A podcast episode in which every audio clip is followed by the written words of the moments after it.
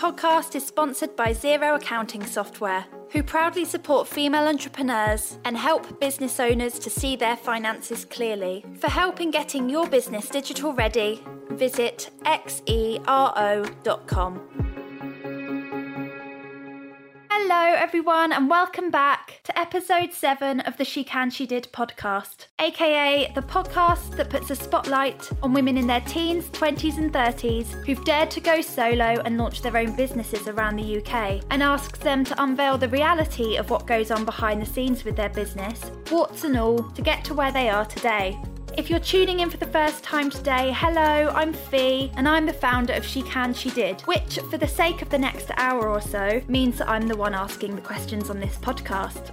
In today's episode, I sit down with 27 year old Charlotte Pearce, Forbes 30 Under 30 alumna and founder of InkPact, the tech company that she launched in 2015 that connects businesses with their customers from all over the world with handwritten notes discussing everything from the early days of InkPact, when Charlotte first thought of the concept, to the glass of wine that helped to secure her first investor so that she could go on to scale the business, why the photo of her that was used in the Forbes 30 under 30 list at the time concealed the stress and anxiety that she was facing behind the scenes in reality, the thought process that went into her decision to seek a co founder, and how they've learnt to adjust to the shared leadership dynamic along the way, to why she's so passionate about emotional intelligence, and how she applies its principles to the way in which she runs her company today. What Charlotte has achieved with InkPact in the space of three and a half years is remarkable, and as someone looking to raise investment for an idea I'm working on behind the scenes with She Can She Did at present, my chat with her came at just the right time.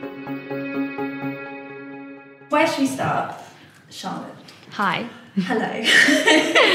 Shall we start with? I literally am so bored of saying this because I start every podcast. I've only done a few recordings now, and it, Yeah. every one I listen back and I'm like, I need a new opening line. Yeah. It's always, shall we start with what your business is all about in your Yeah. own words?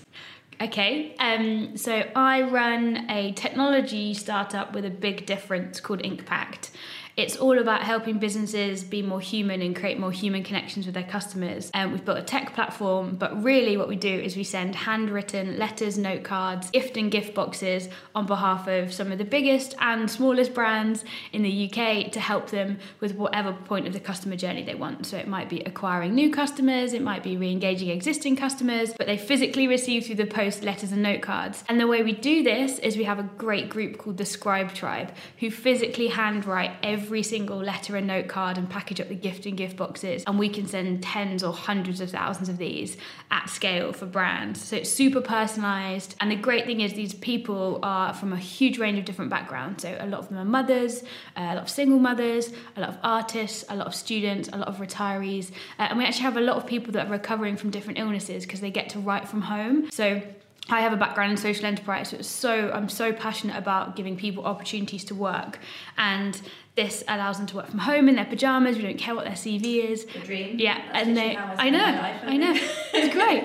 I think it's earn money writing with their kids there, or when they're recovering from illnesses, and yeah, they're the real reason why we started it. And obviously now we have huge value to brands, so we've been able to create a business that's a bit of a win-win-win for everyone, really. That's amazing. I feel like um, on my little Google of you, Forbes, yeah. Guardian, Sunday Telegraph. Like I feel like when you get into Forbes, that's just kind of validation. Well- like you, you, that's a good business idea.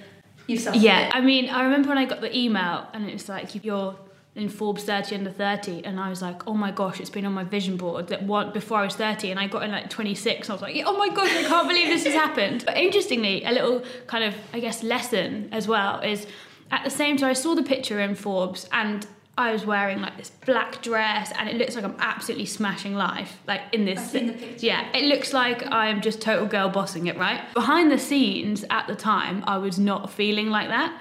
And so I always remember Forbes is a great point in time for me to remember because on the outside, everyone was like, You've made it, you're in Forbes, great. And behind the scenes, I was like a crumbling mess. and it wasn't, and now I look at pictures where I'm not necessarily looking like I'm bossing it so much, but I'm much happier and the company's doing much better. But I'm, I just remember Forbes as quite a crucial point in time where I was like, it's so important how the outside world see you because for let's say young girls or anyone starting a business looking at that must think oh she's really got her shit together sorry for the swearing but but I hadn't, right? Like, I hadn't got it. I was still figuring it out. And yes, the company had started to get legs, and we'd worked with some great clients, and my team was amazing. But I was still figuring it out. To be honest, I'm still figuring it out. And like personally and emotionally, I wasn't as well. I'm going to use the word advanced, but you know what I mean, mm-hmm. as I am now. So I look at that picture and I think, oh my god, people must think I was absolutely got everything together and I just want to make the point I really wasn't. You should have seen the office behind the scenes and I was going crazy. I ended up having a bit of an adrenaline problem and loads of kind of health stuff. And it's really important when you look at those images to take inspiration from them, build great companies and get the best version of themselves, but don't forget that that's not the whole picture. I literally love that you've um, gone in at the deep end with that because that is genuinely exactly why I started this business. More, yeah. more to be honest, on the social media front. You know, yeah. you see all these photos, oh my gosh, everything's yeah. just you know the I hate the phrase, but every, you know the girl boss like classic mm. Instagram feed. Yeah. And I remember just looking at them when I knew I wanted a business. And my parents both launched their own businesses, so my teenage years were like witnessing everything that goes into both of them just small businesses, mm. but the highs and lows that went into that. And so I remember just looking and at these like beautifully curated, you know, off to coffees, working from home, yeah. Like, and just thinking like, no, it's so not yeah. easy. Not and so the fact that you've said that with a, the fact that you made the Forbes list, yeah, because yeah. I, I mean, I'm definitely the what, everything you've just described. I look at anyone on the Forbes list and yeah. I think, gosh, wow. she's smashing yeah. it. I want to be like that. Yeah. But um, let's go back. We'll come on to mm. that. So let's go back to where the idea of Inkpact came from because mm. it's just such a it's so such a unique idea but it's everything it just ticks every box in my mm. opinion yeah, I'd love to say that there's sort of like glamorous start to the business, and there really wasn't. So I started the business pretty much way before I actually started the business. So I ran a social enterprise at university as part of an organisation called Enactus, or used to be called SIFE, um, which is a global organisation in most universities in the UK, many around the world, where you set up social businesses, but you have to make money and impact people at the same time. And I ended up becoming the CEO or president of this organisation in Southampton. Um, Which, just to stop you there, is yeah. actually a full time. I, I, mean, I remember like the rag teams and all of that yeah. at, at unis. I went to Leeds and I remember the head of the president of the rag team. That's yeah. like almost a, a full-time, job. job. Yeah, yeah. So I had 150 people in my team. We had 13 businesses around the world, and we impacted something like 30,000 people's lives in the year that I ran the company. and I did my degree, just about. But I, I mean, I would not change it for the absolute world. I probably didn't live the student life quite as much as everyone else, but I ended up going and speaking to the Russian government about young entrepreneurs. I ended up pitching in Cancun to like 3,000 people, like ridiculous. I would not change it for the world. Um, made me who I am today, and also embedded in me, social business is the only way to do business. There is no other way. Mm-hmm. So for me, social enterprise doesn't exist. It's just businesses should just do good because when I saw businesses doing good and making money, I was like, why would you not just do that? Why are we putting social business as like a separate thing, like almost like a different tick box on, on a form? Yeah. It should just be business. There yeah. should be such a thing. So that's kind of where it, it started off the back of loving people. But what really happened is I was running this team of 150 people and had no idea what I was doing. Literally, I'm a student, I'm 20, I can barely dress myself and eat food, right? And I suddenly found myself responsible for these 150 people and being their leader. And a family friend of mine ran a franchise called Action Coach um, who basically coach business owners, small business owners, to make more money, have more time for themselves. So I went to learn from them on just one training day. And the first half was on the vision and the values of an entrepreneur, and I loved that, and that's kind of where I went. The second half was on marketing, so I just kind of hung around and just thought, I came all this way, I might as well learn. And then they were talking about Re- finding it really hard to contact busy CEOs mm. um, because they're busy. That's part of the reason why they need coaching. And one of the guys said he loved sending handwritten letters. And I was initially like, what? It's the 21st century. What about emails or online? And he just said they get through, they get opened. And I've always been a stationery lover, always. I love writing notes. And so I was like, well, I get it. I always keep my letters from people and wow, this could work. And then I literally have a box underneath my bed yeah. with pretty much every sentimental letter yeah. that I've received since I was about 11 Most old. people do. Yeah. You would never, and what I then went on to realise is you'd never rip up a handwritten letter before you read it. You'll at least read it. So imagine if all of your customers would always read the message you sent. You'd get a 100% open rate. So I was like, it is genius. But I did not invent handwritten letters. I can't come up with that concept. but what um, this guy couldn't do is he couldn't scale it. So he could do 10 or 20, but then his hand hurt and no one else wanted to write them. I was working with 30,000 people across the world who wanted an income. And I just went, there must be a way that these people can write your letters. So we started as a little side project of mine whilst I was still at university, still running Enactus and still doing my degree. Bit mental looking back now. Um, and we consistently got amazing marketing results for small businesses.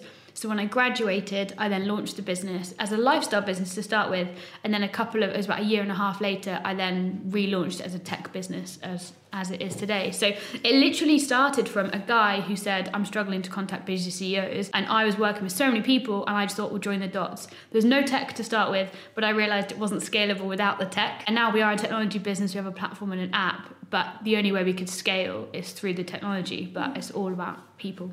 That's amazing. I, you said join the dots. You joined the dots there when he said that. I'm really interested. Before all the tech and the scaling came, I was mm. so interested in those first few months yeah. where you did join those dots. So yeah. when you heard him say that, mm.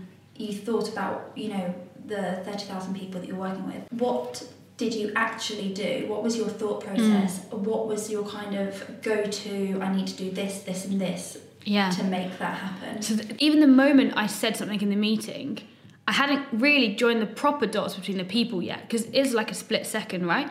So I just thought at the time I just read a book called Rich Dad Poor Dad, which is like one of the self-help books of like it's I mean it's one of the most read books in the world. It's all about investing and leverage and and running a business and investing and rather than being an employee. And it was talking about like skimming money off things. So it's basically talking about if you buy something in one way and sell it for another, and then there's like a, a bit in between, right? Which is the whole concept of business. Mm-hmm. But it was saying to create a scalable business, you have to create win-win-win situations, and you take a slice of the pie, and then someone else has a slice of the pie, and that's how you scale a business. And then so this guy had said this, and I just thought about that book and went, well, I can take a slice. Someone who writes it can take a slice, and he gets his problem solved for him. And literally in that moment, I then after was like, oh, of course I will use like every bone in my body wants to help these people. This is another way to help them. And so it just worked out that I could do it without me doing all of it. However, the first campaign I tried to write myself. Um, I have the worst handwriting in the world, and I'm very glad I have because I wouldn't have created such a scalable business had I been really good at it. Yeah. So sometimes I think. I mean, how messy are we talking? I mean, you can read it.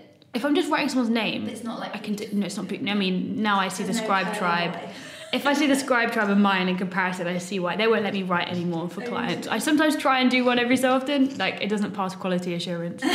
um, so I think the good thing was is I I actually almost couldn't do the end product.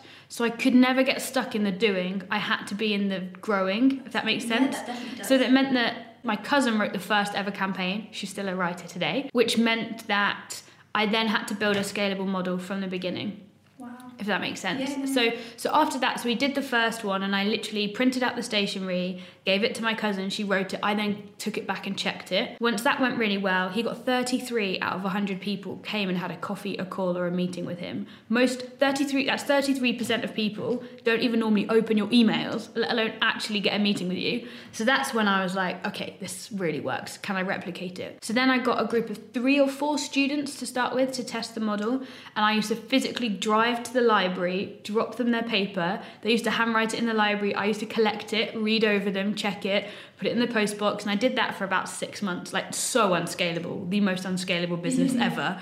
Um, and it was only when that kept working that I then decided, okay, we now need a better system. I then hired someone on campus to do the taking of the stuff everywhere. And then eventually I was like, okay, this has to be a tech solution. And now we don't touch any paper. It gets sent to the writers through a printer. They write it, post it out. We don't touch anything anymore.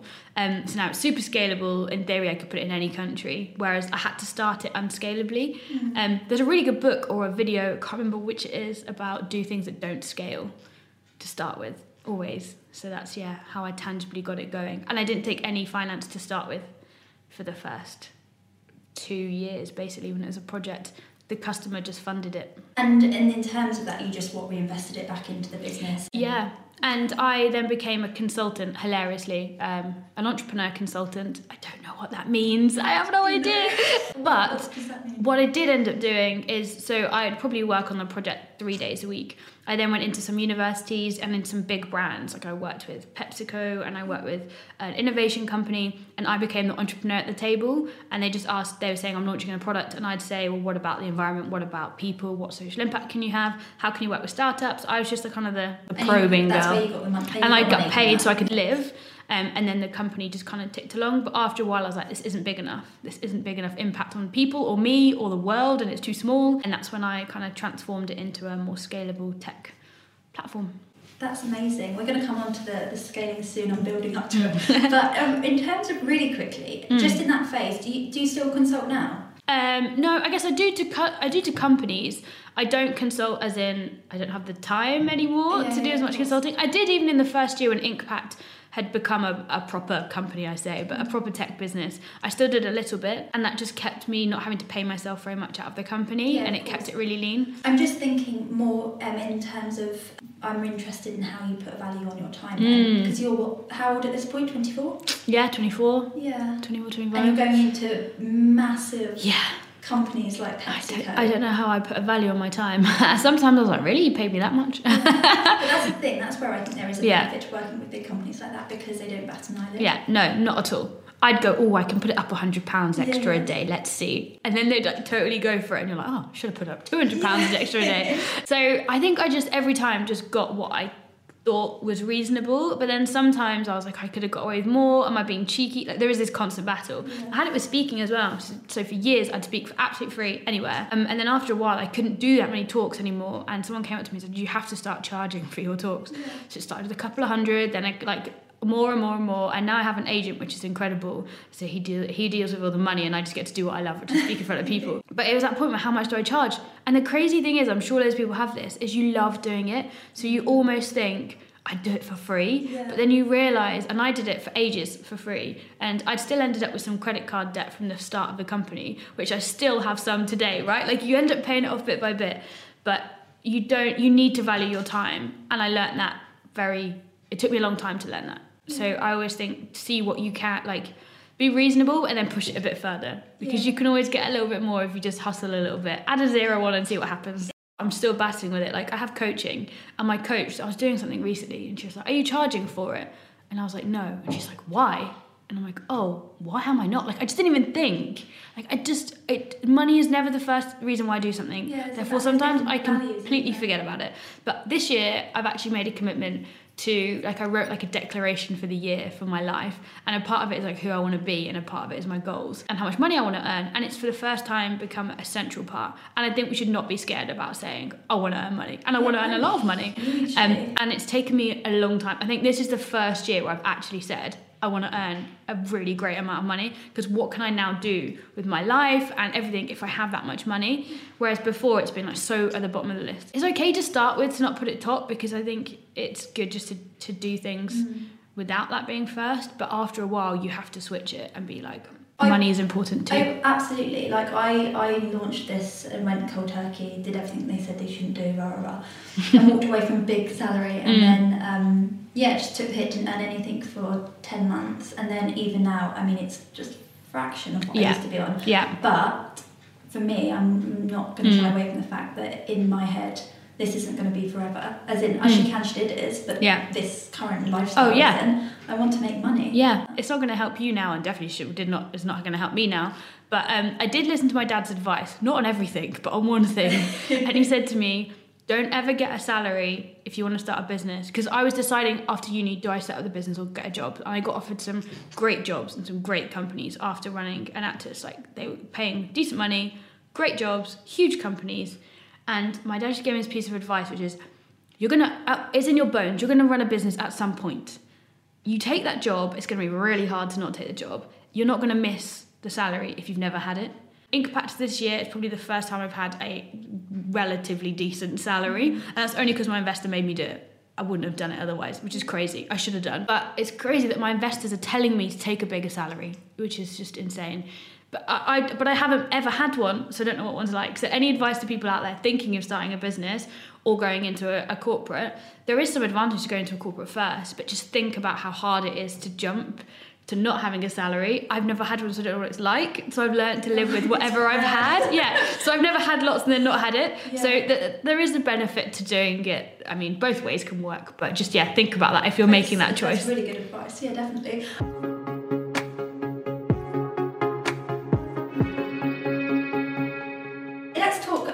Still, we're still not at the bit where you um, Mm. saw investment yet. I'm still very much interested in those early days. How did you get the kind of big corporates on board? You've Mm. obviously talked about the scribes, um, Yeah. starting with your cousin, but Yeah. the actual businesses. And did you feel comfortable going in and, and pitching? Yeah, so because I did Enactus, I was so lucky that the people that was in, were judging Enactus in the competition, or the people that mentored me, with the head of KPMG, with the head of Walmart, with the head of Unilever, all these big brands, and so I'd got used to being around them, so I was never scared of pitching to them. Now, I mean, in Enactus I was. But my again, my dad gave me some advice, which was uh, again swear. Sorry about the swear word, but they shit the same as you. I'm sure that's going to make a meme or something, but they do. Like they are a human being like you. They go to the toilet like you. They have, they, you know, they have kids. They have a life. They're a person. Why do we put them on a pedestal and are so scared to pitch them or talk to them? It's just a person. And so when I got over that, and it took a bit of time, and I now just try and see people as just a person. They have a family, maybe they've got a partner, you know, they've got insecurities like me. Like we're all just people, and a lot of the stuff I talk about now is about being human, and that's actually really helped me. So at the time, I'd just be like, okay, I'm just going to be cheeky. But the amount of times that people thought I was the secretary, who's this young girl coming in? What is this the founder? Are you sure? Stuff happened all the time, and I kind of loved that it happened to a point. Like, okay, now I have the opportunity to prove, like, Yeah, prove to almost prove it. almost Yeah. prove that you know I understand why you maybe thought that there is a stereotype out there, but I'm just going to come in and just add you so much value that you don't think that anymore. And after a while, people then saw me for the value I was offering, not what I necessarily looked like. So it was. I just I just got in the door and I literally used the connection. So I'd met someone somewhere and I said, "Oh, can you please?" I was the asker. Like I I ask more, you know, how can I add value to you and how can you help me? I'm always about the win win win win win situations. And I just find a way, okay, if you help me with this, I can help you with this. And I'd always just create wins and I'd just get in at corporates. And one of the times I just offered an inspirational someone met me and said, You've got so much energy. I've got a room full of like directors that are, you know, that are a bit boring sometimes. Or the people we get in are a bit boring, or the topic that's about is a bit boring. Can you come in and just add energy to the room? And then we got our biggest client off the back of me just coming in and inspiring them for an hour. So- That says so much. I think I think there's should be more emphasis put on being a half decent person. Hmm, yeah, for sure. You so far. Oh my gosh. nice Yeah. say your please just yeah yous just be nice in a while. add value to people don't be a dick and do the right thing it goes really far Yeah, yeah, and actually people were just like oh you like we really like you charlotte and I'm actually Like, that's so kind like thank you Yeah. um, and then they'd be and then they'd be like of course I'm going to recommend you to someone and they'd do it without me asking so to start with, that I had to ask a lot and do a lot of hustle, and I still have to do that a lot now. But it's amazing when you build up such a great relationship with people, and then you give them lots of value, and then eventually you need to ask them for something. They will help you. Yeah. So for me, it's all about just be a nice human being and add some value to their company, even if it's just it might not work. So that's basically how I got into the first corporates. But it wasn't built for corporates; it was actually built for small businesses. The platform. And then once we got a couple of big businesses, we actually realised now we have to build a, an app and a Salesforce app and an integration because they can't use a different like platform on the web. They need an integration, so we ended up building that. So now we have two arms of the business. One's kind of really focused on self-serve and the platform, and one's focused on big enterprise. So yeah, I think if you're looking to approach enterprises, my advice would be just be different. And one of the reasons why Inkpact as a concept works is because when everyone else is sending email, you send a letter or a gift, you're different. So be a flamingo in the flock of pigeons or whatever the quote is. Um, and just just hustle, try and get intros in, just add lots of value. And it's surprising how many corporates we've been able to get into.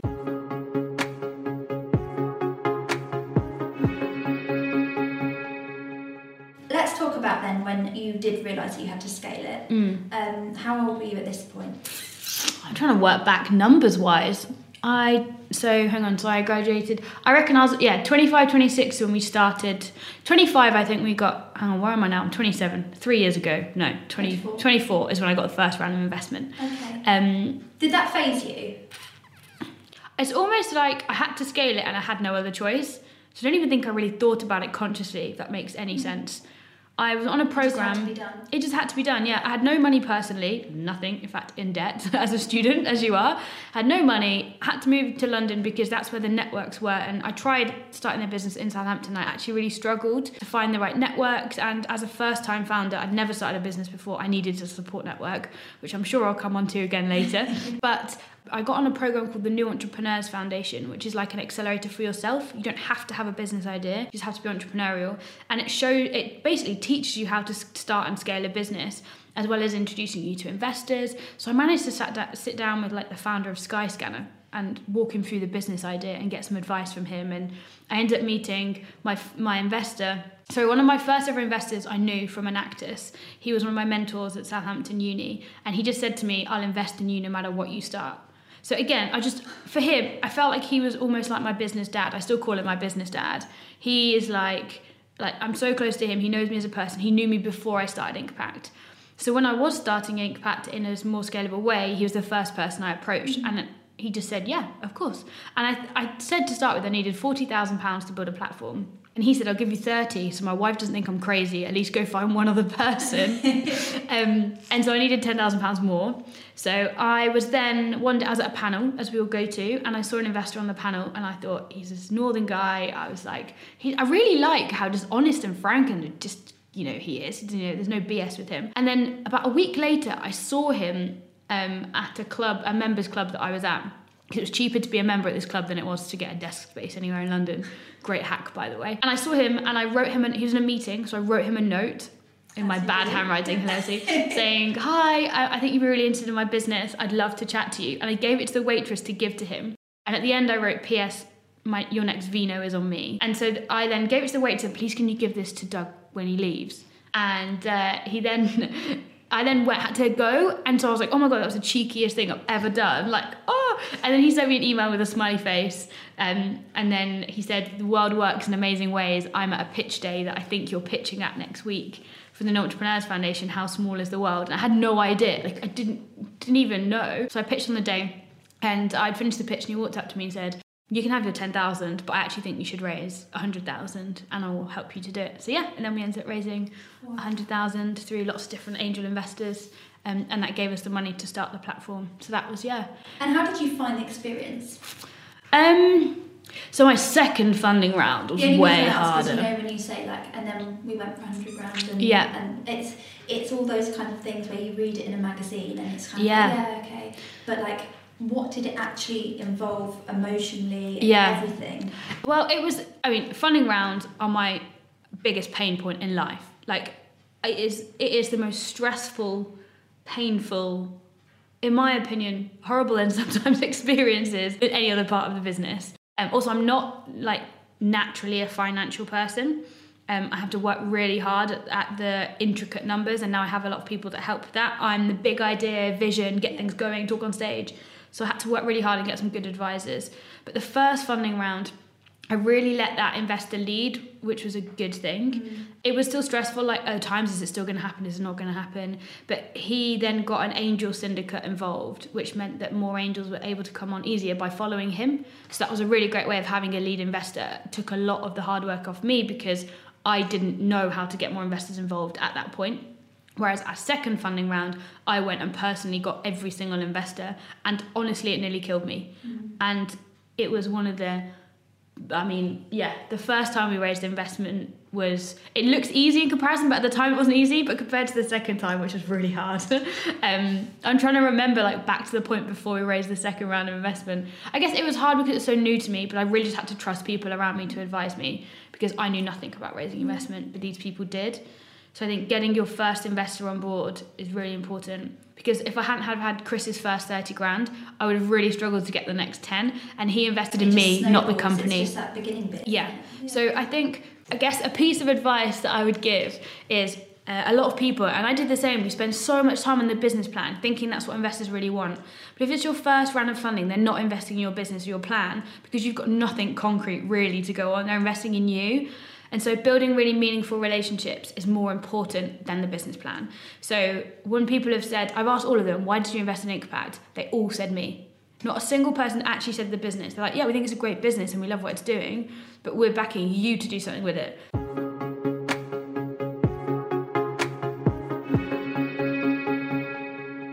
I've read now, obviously, that you've got a co-founder, Mhm. and that wasn't the case at the beginning. Yes. So, can you talk to me about firstly why you made that decision? Yeah. And secondly, what that transformation kind of Hmm. period Yeah. involved? Because I personally like the fact that I don't have to answer to I, I Mm. don't I don't have to share that Yeah, burden. of course. pros and cons. So I think it's really interesting that you Mm. were on your own with it at the beginning Yeah. and then made that transition. Yeah, so a big part of it was when I brought the company over to London and we got some funding, is actually before we got funding, I brought Andrew on board. So Andrew's my co founder. I realized that if I wanted to keep going with a lifestyle company, I could do it on my own. Like, I had the confidence I could do it on my own, I could be fine.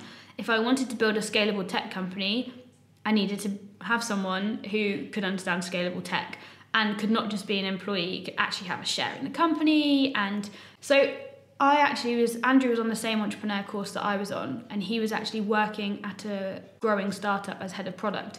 And I actually just asked him his advice, like, I'm going to build this platform, what do you think? And then over like a bottle of wine, we ended up going, should we just do this? Did you get him to sign an NDA when you shared the idea? No. Okay. I never get anyone to sign any NDA pretty much ever. And some lawyers might think I'm crazy, but I've never got anyone to sign an NDA. And The I've told loads of stuff. now. It's I'm out there. But even at the start, even at the start, in fact, even before yeah, I've I've one piece of advice someone gave me, can't remember who they were. They just said by putting an NDA, you're almost putting a barrier up to someone. You want to shout your business to as many people as possible to get as much feedback as possible. The chance that someone's going to nick your business is so small because you started it because 10, 20 different things have come together and that's why you're the person starting it. And if someone steals it, someone steals it. The chances are so small. And if they do, then they do, and you just make your business is going to be different because you're running it than anyone else. So the competitors have popped up. In fact, I had a competitor email me recently saying, "Hi, can I pick your brains on something?" And I was like, no. I actually went to meet him though. I was like, you know what? You had the audacity to email me. I'm going to meet you. I'm going to keep very quiet. No, I gave him some advice actually. I gave him some advice. I obviously didn't give him the intricate business secrets, Yeah. um, but I'm so transparent. And so I think personally, I much prefer living like that in general. So if you look at my Instagram, I'm so transparent about the whole life, like life in general. If you look at anything I've ever written, people are, oh, she shares a lot. I just think that's I think that's a better way to live personally. Yeah. Um, maybe if you've got some super crazy AI tech thing that's like absolute cutting edge and you're about to patent it, maybe get an NDA. That's- But most other things are fine. But I was happy to tell Andrew, and the company wouldn't be where it is. I mean, we have a platform, an API, like the writers have an app, like all of this stuff. We have OCR technology, crazy stuff that wouldn't happen without Andrew. So um, it was a really great thing. Yeah, have I battled at times? Yes, because I've suddenly gone from owning all of the company to owning less of the company myself. And sometimes you just have to remember why you did that in the first place. Yeah. Um, and we've gone on a massive journey. I mean, it is like a relationship. Andrew is like my business partner and best friend. In fact, he's, we've even spent time to we've lived together. Like the whole works, Oh right? my gosh, you lived together. Yeah, together. yeah, yeah, yeah. Wow. So crazy times.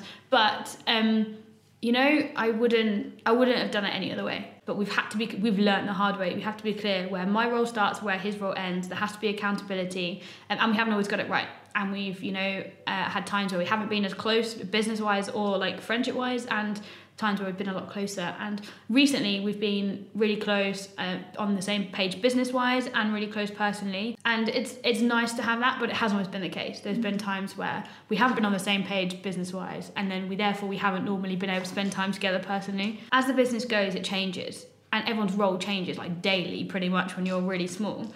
I wish I'd have gone. Andrew, I'm not happy with you doing this, or I'm not happy with this happening in the business, or I don't agree with this to start with in the business, I was not having the hard conversations, and now I'm having the hard conversations. I read a book called Radical Candor, best book ever.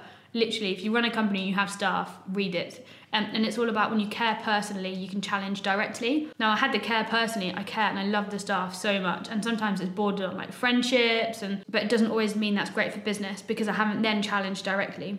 And I thought you couldn't have both. I thought you couldn't have friendships and great working environment and great culture if you challenge directly. I was so wrong. In fact, the exact opposite. When you don't challenge, you end up having someone who ends up leaving the business because you haven't challenged them, Yeah, or they end up and you having to ask them to leave, or they get fired because you haven't challenged them in the first place. So the whole learning curve is you have to just get a bit of a backbone, which I didn't have. I'd just bend over for anything because I wanted to be liked, I guess. Um, and I didn't want anyone to leave the company. And so that's what I'd go back and do. I'd I'd say I'd be more honest earlier on, and that's why me and Andrew have a great relationship now. Because if I'm not happy, I'll say. If I think something's been doing wrong, I'll say. If I think he's doing something wrong, I'll say. If I think it's not good enough, I'll say it. So that's probably yeah something I would go back and do earlier. It would have stopped a lot of the floating, not really saying what I really thought Yeah, kind of stuff.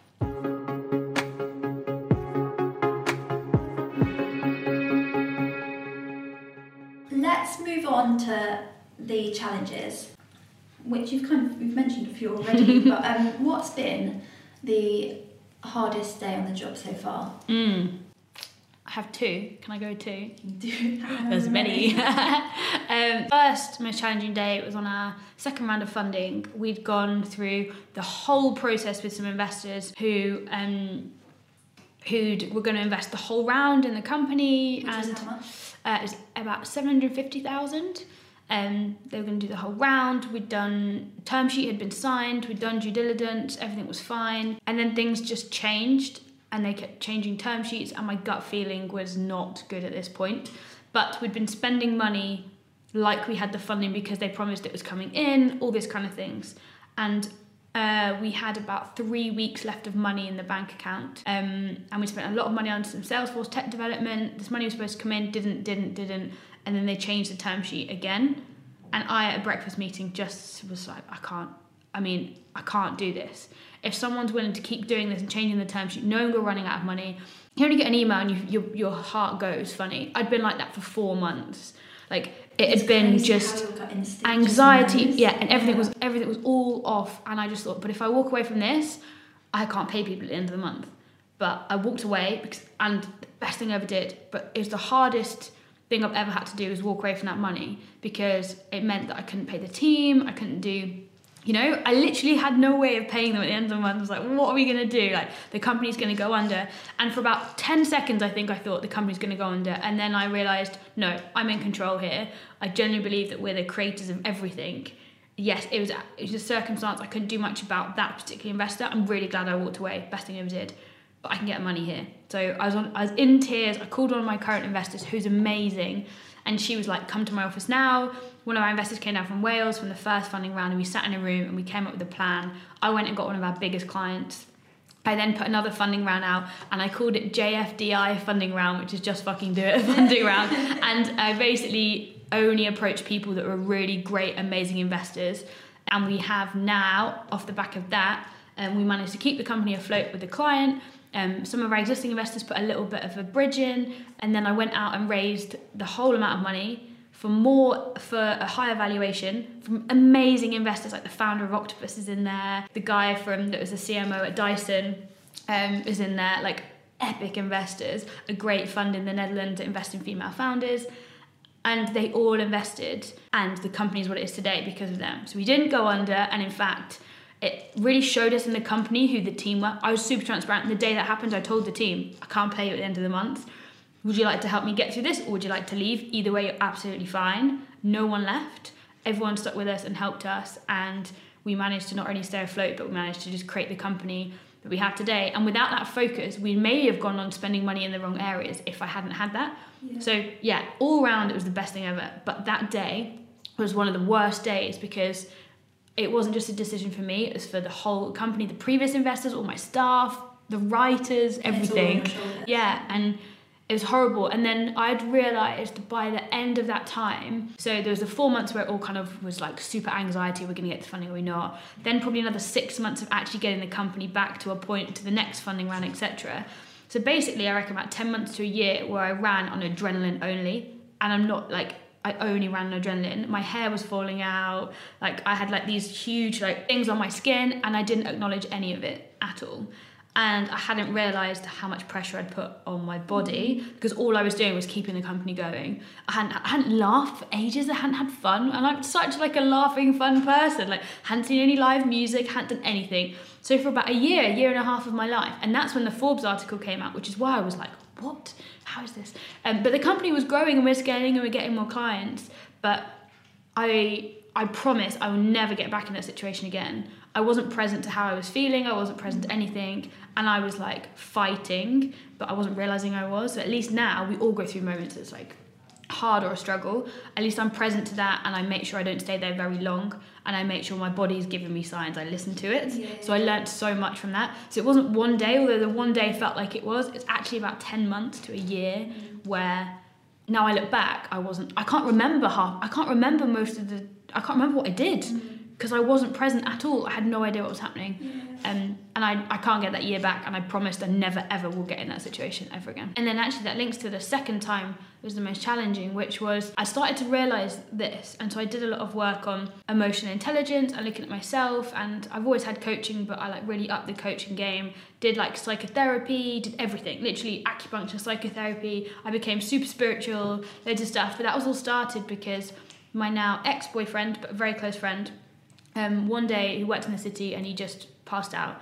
And no one could ever figure out what was wrong with him. He couldn't walk very far. He couldn't see things. Like the whole thing was crazy. No doctor could figure out what was wrong. And there's a friend of mine who ran a company introduced me to someone who took me to a herbalist. Um, and when we'd taken him to a herbalist i then went for a session with her too. And she was like how are you standing right now? I have no idea. She like did some tests and said, I have no idea. And that's when she told me I'd only been running on adrenaline and I hadn't even realised it. So from that moment in time, I was like, oh, was that why I was going to the gym four times a week and not losing any weight? She was like, of course it was. Is that why my hair was falling out? Uh, yeah. Did you not realise? Like, I hadn't realised until she'd said. And it was only through my partner getting ill, um, and thankfully he's a lot better today, but it was only through him getting ill I realised how ill I was getting. And she actually said to me, I doubt you'd either live till you're 30 or at least you'd be super ill by the time you're 30 if you hadn't figured this out. And so I'm so grateful to a point for him getting ill. And we both went on this crazy journey for the next, uh, it was two, a year and a half, a year and a half ago, maybe a bit more. Um, I'm so glad for that journey. But I remember that day where he got ill, where I realised that your business isn't everything and I'm not my company. So a lot of the talks I do now is encouraging business owners to remember to have fun, to look after yourself and try and you're not your company. It's not the same thing. It took me so long to work this out. My company is an extension of me. I created it, but I am not the company because if mm-hmm. all of my identity lies in the company, I lose my identity. And so it's really important for me to have like I became super spiritual. I became doing a lot of mindfulness, meditation. Um, I have a coach, a life coach who's also a shaman. Like really cool stuff. Um, I love crystals. I, I've been yeah. up homeopathically, so I never Yeah. go to the GP for anything. Yeah. Like, and I'm, I I'm such, never do now. But you know, your brain and your body, they're so. Oh my gosh, yeah. So Mind, body, soul is just so Yeah, interconnected. So yeah, the lady I saw was a homeopath. Mm. Um, I still go to her today. I do a ten day juice cleanse with her every year. I see her every couple of months. She has been game changing in my life. She introduced me to my coach and my shaman. Like she's, they're just yeah. Without that, I think that just keeps me now always focusing on me and using mi- mind, body, soul as a thing. I only knew mind before. I've read ed- every believe personal development book you can ever imagine since I was 14, right? I've been like the reader, the reader and the podcast listener, always learning. I've been on more courses. People are like, another course, Charlotte? Really? I'm going on this weekend. I always go, like, It's so good though. always but it was too much absorbing in of mind so it's it's all around actually what else i love learning what else can i learn about why does it always have to be about goals and achievement and mind why can't it be anything else i even did workshops on goal setting and vision setting right and i still do them but for me I, I just had a goal and i had to achieve and it was like go go go and i have to do it so quickly and and i hadn't thought about stuff like so i read a book called the universe has your back um, by gabrielle bernstein. It's amazing. And I always thought this, but like there's something else going on here. Like things just happen when they just happen for the exact moment that they were supposed to happen, and and people come into your life, and there's massive coincidences, and I was like, it must be something else. So now I believe that we're all here for a reason, and I've kind of got a mission and a purpose for my whole life, not just a company, and on that way, I'm going to learn lots of different things go lots of different ways and have lots of different goals. But I always have to keep checking in: Am I on my mission? Am I sticking to my values? Rather than just the goals and achievement. So I want to be the best human being I can be, so that I can help others to be the best human beings they can be, and I want to help companies do the right thing by people and the planet. Like that's why I'm here. And so to do that, I have to be the best human I can be. If I'm telling other people to be the best human they can, it'd be hypocritical if I wasn't. So I'm I've pitched like this. I've worked out a little um, what's the word framework for what it means to be human, and that's what I talk a lot about in my talks. And it applies to businesses and non-businesses. because humans are across everything. Um, so it's everything from wellness and mindfulness is one of the topics, and including that is imagination and the stories you tell yourself. But it's also about connection and relationships with other people. One of them is contribution, and one of them is like sex and sexuality is a big part of being human. That's the course you're on this weekend. yes, exactly. Yeah. Number one stalker here. Yeah, so I'm doing a course with a company called Electric Women around um, sovereignty and seduction. It's actually an investor recommends I went on it. So really out of my comfort zone. But it's a topic I think people don't talk about. So people don't talk about sex enough and people don't talk about death enough. And a big part of being human includes those things. And so it's just again um, not directly related to impact, but being human is very related to impact. I just think that let's share and talk about these topics is really so important. what, you're going on a course to what you just all talk about your sex lives? Is Um, like what's the, no. what's the kind of, um, The blurb. yeah, the blurb. I'd have to actually get it out, up. what But it's all want you to about walk away with? it's about women empowering themselves. Okay. So, right. so the the principle is, um, we didn't think we'd get here, but we have. Uh, the principle is like, let's just go with ba- bad sex is never about the other person; it's always about you. It's about how can we be the most self-expressed, you know, but confident in our own and asking for what we want. And I mean, I haven't done the course yet, so ask me again after. I might be able to tell you it's completely different. But I believe it's all around women's empowerment and empowering us to, you know, to not be afraid of, you know, sexual experiences and I to. so wish this podcast Yeah. was next week so we could like find out what you're going off on a tangent. This podcast is sponsored by Xero Accounting Software, who proudly support female entrepreneurs and help business owners to see their finances clearly. For help in getting your business digital ready, visit xero.com. You mentioned some relationships there. Mm. How have your relationships with other people Mm. um, evolved as this business has become more successful, taken up more of your time, Mm. etc., etc.? And have you seen any evolve for the better or worse? Uh, both. Um, I think there was definitely when I first started the company, um, I struggled to find time for my friends and my family a little bit, and that and that was just me being so focused and so tunnel vision on starting it, and that probably lasted until I had this bit of a breakdown, I guess, of my mm. body and, and adrenaline. And I was like, actually, hang on, I'm not my company. What about my friends and my family? And I've not been ignoring them, but I haven't put as much effort into them as I as I could have done. Mm. And an investor sat me down last year and said, Charlotte, what do you do for fun? And I genuinely couldn't answer him. I couldn't. And I still struggle. If you, you might ask me this question, I'd be like, oh, I love speaking on stage. I love helping. And, and then, like, no, hang on, what's your fun fun? And I'm like, oh, yeah. And so I'm still battling daily with this because I find what I do so fun and I love speaking on stage and I love little side projects that I have all related to being human, which links into work anyway. So everyone's like, oh, it all links. And I'm like, yeah, I know it does, but To be honest, I'm the exact same at the moment. I literally, my fun at the moment is like a country walk with the yeah, dog. yeah. So nature has been like really. family and fr- like friends, but it's always like I, I can't remember the last time I went out and properly like let my hair down. Yeah, or I've done a lot more of that recently. so I mean, it took me a while. that. Yeah, I know that that side of like that kind of fun. Yeah. Right now, it's all I don't have the energy for that. I'd much Yeah. rather. You Yeah. know, I'm using that as an excuse. I'd much rather go for a nice gentle walk or Mm. have a night in with the girls. Yeah. A glass of as long as there's Yeah. a glass of wine. Wine, I'm good. yeah. But- no, I I realised how much I then missed. Like I miss music concerts. I miss going out. Yeah, I miss like going out and just getting drunk occasionally. Yeah. Like last summer, after I had this realisation, I ended up spending some time in. I ended up spending lots of time in yurts and tents and with nature a lot, but out and like doing something different and going to different countries and. So this year I've got loads of really cool stuff planned in to just be a bit wilder and freer because I'd been so restricted. Um, do you think though that because this is where I always think some dots need Hmm. lining up because I personally look at women like you um, who I you know you are successful and I think you're saying that now because you've done a few years where you had. I to see, yeah. and I don't think you I I mean some, Interesting. Really open Yeah. to someone that has managed to do both from the beginning, away. yeah. So I'd love. I can't go back in time and tell you if I could have done it in the year round. But what I can say now, so the business still isn't very big.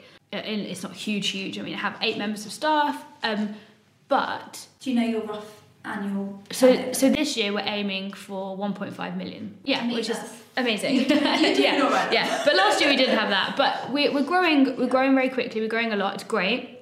But what I would say is, even last year when our revenues weren't that high, I'd say when I took myself out of the business and I did something like that, like I went on a spiritual retreat or I went away for a weekend, I did something crazy, I came back, the business was better. Oh, huge. because then I know. So before I was like, oh, the business can't exist without me. That was so like egotistical. Of course, it can't exist without me if you hire the right people. So it can't exist without me for very long, and it still can't. But it's yeah. I think I would have been able in that year and a half where I literally just was like, I could have taken more time for sure. I could have taken more time with my family. I could have taken more time with friends. I could have taken more time to have fun. It was not an excuse. How much I could have done would vary, but I could have done it definitely. And so I think it's really important to just try to remember not so tunnel vision. You have to be determined and ambitious, but not so tunnel vision because I can't get that time back with my family or my friends or you know my relationship. I can't get that back. So I think maybe I couldn't have gone completely wild child, and I still can't now, sadly. Um, it has to be about work and commitment, and I work a lot of hours now, but I do it in a very different way. Like I know when I need to take a break, and I know when I have to spend some time for myself, and I book in retreats, and I go and see an acupuncturist and a spiritualist and a herbalist to like keep my energy super high. But yeah, I think if you're in it, just get people around you to check you out of it occasionally, Yeah, yeah. because we can get so consumed by it. Any other relationship? Um, so I'm not now with my ex-boyfriend, but very good friends. I don't think that's because of the business. He was a massive help in me starting the business. He was there at the very beginning. He, in fact, was almost like the original co-founder of the business. He was uh, incredible. Then went to work in the city. Was just my rock all the time, and still is my one of my best friends. Um, and my rock now. We weren't meant to be together. We were clearly meant to be together for a little while to get us to where we are now. I genuinely believe that, um, and I'm sure he'll be my one of my best friends for my whole life. Um, I'm sure there are parts of the relationship that we could have done better had I not been so focused on work. But I think it, that was meant to be, so there wasn't so much that. I mean, I haven't had the closest relationship with my mom until recently, and I'm really glad that I now have a really close relationship with my mom. I always have with my dad, but my mom hasn't been so much. My dad's very business focused, my mom isn't. And so when I was just on the business, I found it hard to relate to my mom. Now I've opened myself up to more than just business. I'm now really close to my mom, and we've done some emotional intelligence work together, and we've done some stuff together, and that's really cool. And I'm, that was a yeah, relationship that was good. It was fine, but I wasn't really close. So yeah, there's a lot of people that are never going to get it ever. Mm. So I have a friend of mine that I was with when I was three years old. She was my friend when we were dancing when we were really younger. She's my friend now. We're so different as people. She's an amazing nurse. She's a nurse. She's so patient, so caring, and she's really happy with that life. She just had a kid. She's married. We could not be further apart in terms of like what we're doing in life right now. Yeah. But and I went through a time where I didn't speak to her that much, but we always knew we were super close. And she's never going to understand about running a business, just like I'm never going to understand what it's like to be a nurse. But she doesn't need to. And for ages, I went through that period, like, oh, you know, maybe she doesn't get it. Maybe we're just too different. And with my some of my friends even here, they're in their corporate jobs. Maybe they didn't get it. Maybe we're so different. But guess that the problem was me, not them. Yeah.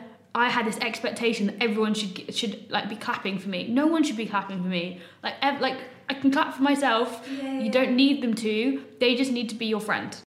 The best kind of thing I've ever heard about this, and it re- is personal relationships, business relationships, your friends, everything, is when you trade your expectations for appreciation, like the whole world changes. So rather than expecting them to be something for you, whether this is your boyfriend taking the bin out, for example, or whether that is your friend and your business, whatever it is, is, is that expect the only time we feel upset is when our ex- their actions don't meet our expectation that's it.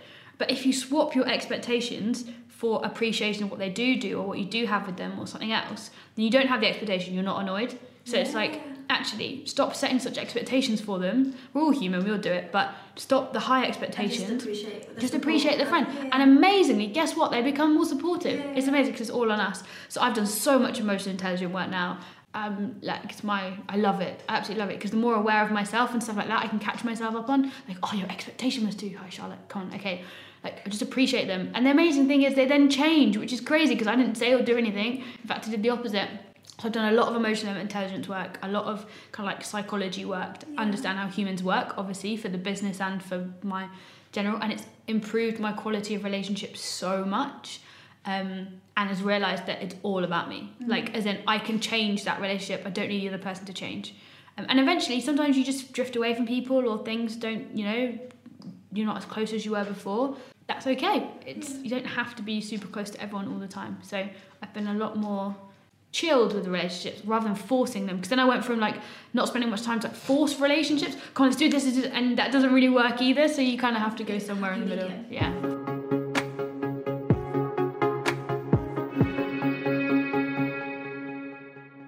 Ever noticed any jealousy crop up? Um, yeah, probably. I'm trying to think of an example. I remember someone at university whose fam- her family runs really successful company, and she said to me, "Oh, you'll never make money from handwritten letters." So like, blah. And I was in Forbes, and I got a message from her being like, "So proud of you. Always knew you'd make it." No, you didn't. like, so there are always people. There's always people that would just doubt you, Yeah, and yeah. that's fine. That's why you just have to. Hold It's great, yeah. Like believe in yourself. You've got your mission. It's okay. Yeah. Um, I don't resent her for that. I'm quite glad she said that in the first place now. So it gives you a kick up the bum. and I'm sure people, but I'm sure what I'm really trying to do with anything I ever put on Instagram or anything I ever do or anything like this, I'm so open and so honest because I don't want people to see a certain way and then assume it's already easy or assume it was an overnight success or assume this or assume that. People are going to make their assumptions. People are going to be jealous. I can't. That that's that lies with them. That isn't with me. But what I can do as a responsible founder, a responsible woman, is to try and show what it really is like and not hold anything back. And so that's what I'm trying to do on all the different social channels. And I recently uh, started a video series, which I'd love to tell you about. um, so it's because of this. So I love that you're doing this podcast because it's really asking me questions that are quite vulnerable and quite open. And I think entrepreneurs are seen as such like armor wearing, like we've got everything together and we're like superheroes and we're not at all. like Literally we pick up dog poo like everyone else. like we we have all these things that we're just normal human beings trying to juggle life and relationships and how we look and all these other things. And I've been so fortunate that a lot of my investors, I've been able to see them as people and get to know them and their family. And no one else has seen that. And they're so successful. I mean, their companies are like household, well known names. They're like multi, multi millionaires. And they're just a person. So I then thought, okay, I'm going to start a video series which asks no business questions and only asks questions about them as a human being. Yeah, yeah. I've been very kind of like quiet about it, but I've been filming for the last couple of weeks. Um, well, I've been getting ready to film. I did two intense days of filming. Then on the 30th of April, we're launching at the Conduit Club. You will, of course, get an invitation. Um, there's about 100 founders that we're inviting. Um, and then it launches on YouTube, and then there is also a podcast as well. But it's a video series and a podcast all around values, mission, happiness, what it takes, the values it takes to be an entrepreneur, you as a person, not your business. Yeah, Um, because I think you have to have both. You have to have the business podcast. Like you've asked me questions, how did I start? That's really important because otherwise, how do you actually get going? But, But also, you also need to know Yeah, yeah, what values do people have? What do they teach their kids? What happens in their life? You know. Um, and so I've been able to do that series, and so we interview people like Paul Lindley, the founder of Ella's Kitchen, um, Susie Ma from Tropic Skincare, uh, the activist Gina Miller, um, who's in the news a lot about Brexit at the moment. So it's great to see her as a person, not just in politics. And we've really, and, and many more, and we've been able to get under the skin of them as an entrepreneur, of them as um, their business owner, and actually as a person. So I'm really excited because knowing what the content is, we talk about such amazing topics. Um, and it's yeah, we have obviously their business comes up, but it's not about their business; Yeah, it's about them. There's nothing I love more than like walking away from a conversation with someone that inspires you, Mm. and it just stays with you, doesn't it? Yeah. Like, I feel so lucky that I get to chat. Like this is part of my job because I walk Yeah. away from all of these the. Yeah. Oh my gosh, yeah. cheesy, Yeah. I have not had one interview where Yeah. I haven't taken something. From I know. it. Interviewing these people, I mean, they're all multi, multi millionaire companies, like huge names, and every single one of them just one inspired me to keep going and to keep looking at myself and keep having fun and and keep my values, but also like, hey, they can do it, I can do it, Yeah. Like, and it just made it more relatable to be where they are. Absolutely, Yeah. and I think you've literally just summarised everything. I, I always think there's no barrier. If someone Yeah. has done it, Yeah, you can do you it. can yeah. do it. And I've all that's ever since I was a teenager. Yeah. Like you just set a goal, Yeah. just go for it. And even that was a little side project that I was like, oh, I wonder if anyone would ever do it. And then I got Octopus has backed it, which is amazing. um, and you know, and the people, I was like, is anyone actually going to come on as a guest? And we get like Gina Miller, who's currently got people like escorting her around because she's in national global press all the time. Yet she has time to come and talk to me, like insane. Um, so I'm But really it excited goes back for to it. the power of just again being being nice, but also having the confidence to just ask. Yeah, because I think that's yeah. what holds so many people back. Yeah, I agree. They don't want to make those initial steps, and once you do that, it snowballs again. Yeah, I completely agree. Even from like we had some help with like the set design. People gave us stuff and said, "Oh yeah, oh my god, love the concept. I think it's gonna be great. Love the guests. Um, we can lend you a sofa or we can lend you this and that." And you're like, "Oh, thank you. Like that's so nice." And like the goodie bags that we have for the event, people have been like, "Yeah, of course I'll put these." And like, oh my, like try and make everything a win-win-win is the best thing ever because I benefit, the people benefit, that brand benefits. It's great. So win-win-win situations, I think, are the key to everything.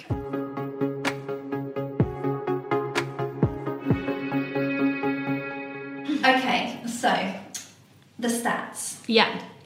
A hundred thousand plus stamps licked, five thousand plus trips to the post box, Oh yeah. twelve team retreats. They sound It's probably fun. more than that now. Yeah. Is it? Yeah. Or one th- it will definitely be more than this. One thousand three hundred twenty cups of coffee. I feel like that would be me alone. more. Yeah. Like, yeah, let's, let's triple that. Team Um, coffee is. and ten awards won. Has that gone up? Yeah. Um, I don't know. I've, we've done we've done less of the awards recently, just because like we're proper head down grinding. yeah. Yeah. But maybe. Yeah. But out um, Forbes. Yeah. All of the kind of um, It's crazy. You're reading it out you. loud. yeah, it's amazing. Yeah. But out of all of that, what's the proudest moment? So every time we do a team retreat, I have uh, like a What what do a cry moment. So every quarter we go to an Airbnb somewhere in the UK. We take all the team.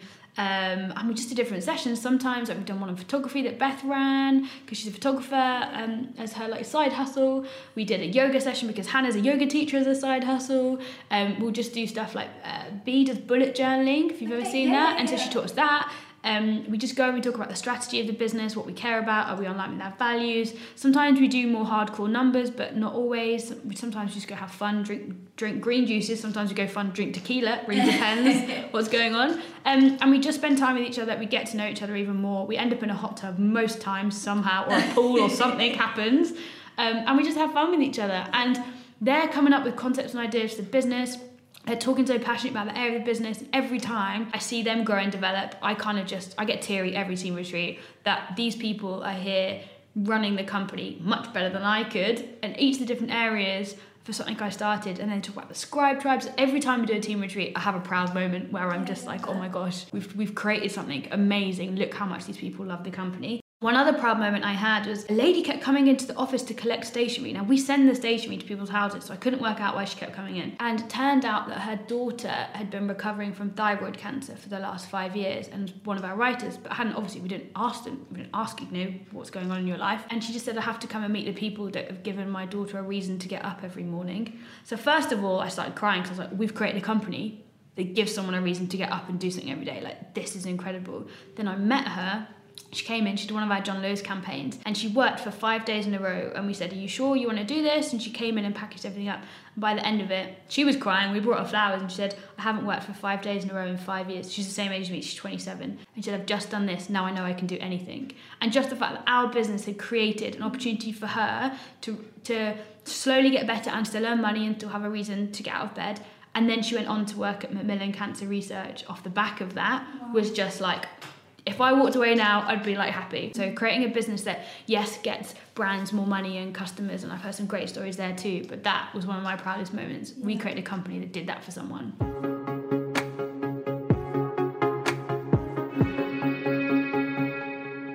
Okay, Charlotte, let's round up. I've done this for all of the podcasts Mhm. so far, so I will start a s- Yeah, sentence. this is what we you did on ours finish as well, it. yeah. So, are you ready? Yeah, Okay, number one. Being my own boss means. means I can create uh, a life for myself and empower others to create lives for themselves. Like we're the creator of everything. When it's not quite going to plan, my advice would be to. Say things out loud to someone. So a coach, a friend, just stop and speak and actually get to what you really, your gut really thinks, rather than just what your brain thinks. Yeah, that's so true. Sometimes just saying it out loud, you're like, oh, I actually, already know my answer. Or Yeah, like, yeah, oh, I actually know what I think. And you can put it into perspective sometimes as well, Yeah. can't you? It's just like, oh, I do sound like an idiot. Yeah. should be worrying about Yeah, yeah, yeah. um, if I could go back to day one of my business, I'd tell myself. You kind of answered that already. Yeah, but if I could go back to day one, I'd say really focus on your emotional intelligence and understanding how people work, because whether that's relationships or funding or anything, yeah. If I had to describe myself as a businesswoman, I would say that. I'm very open and transparent. I'm also very caring. I really care a lot about people. Mm, you can tell. Um, I really care. Yeah, I really care about people and their development. I guess vulnerable and transparent, but also very, I think, courageous. Mm. I Yeah, like big hugely. things. I like to you take on big. big life world tasks. Yeah. I'm going to add one for you. If you could describe yourself as a boss, what would you say? Um, I'd say I'd be, I'm more of a coach than a boss. Okay. So I call myself chief coach.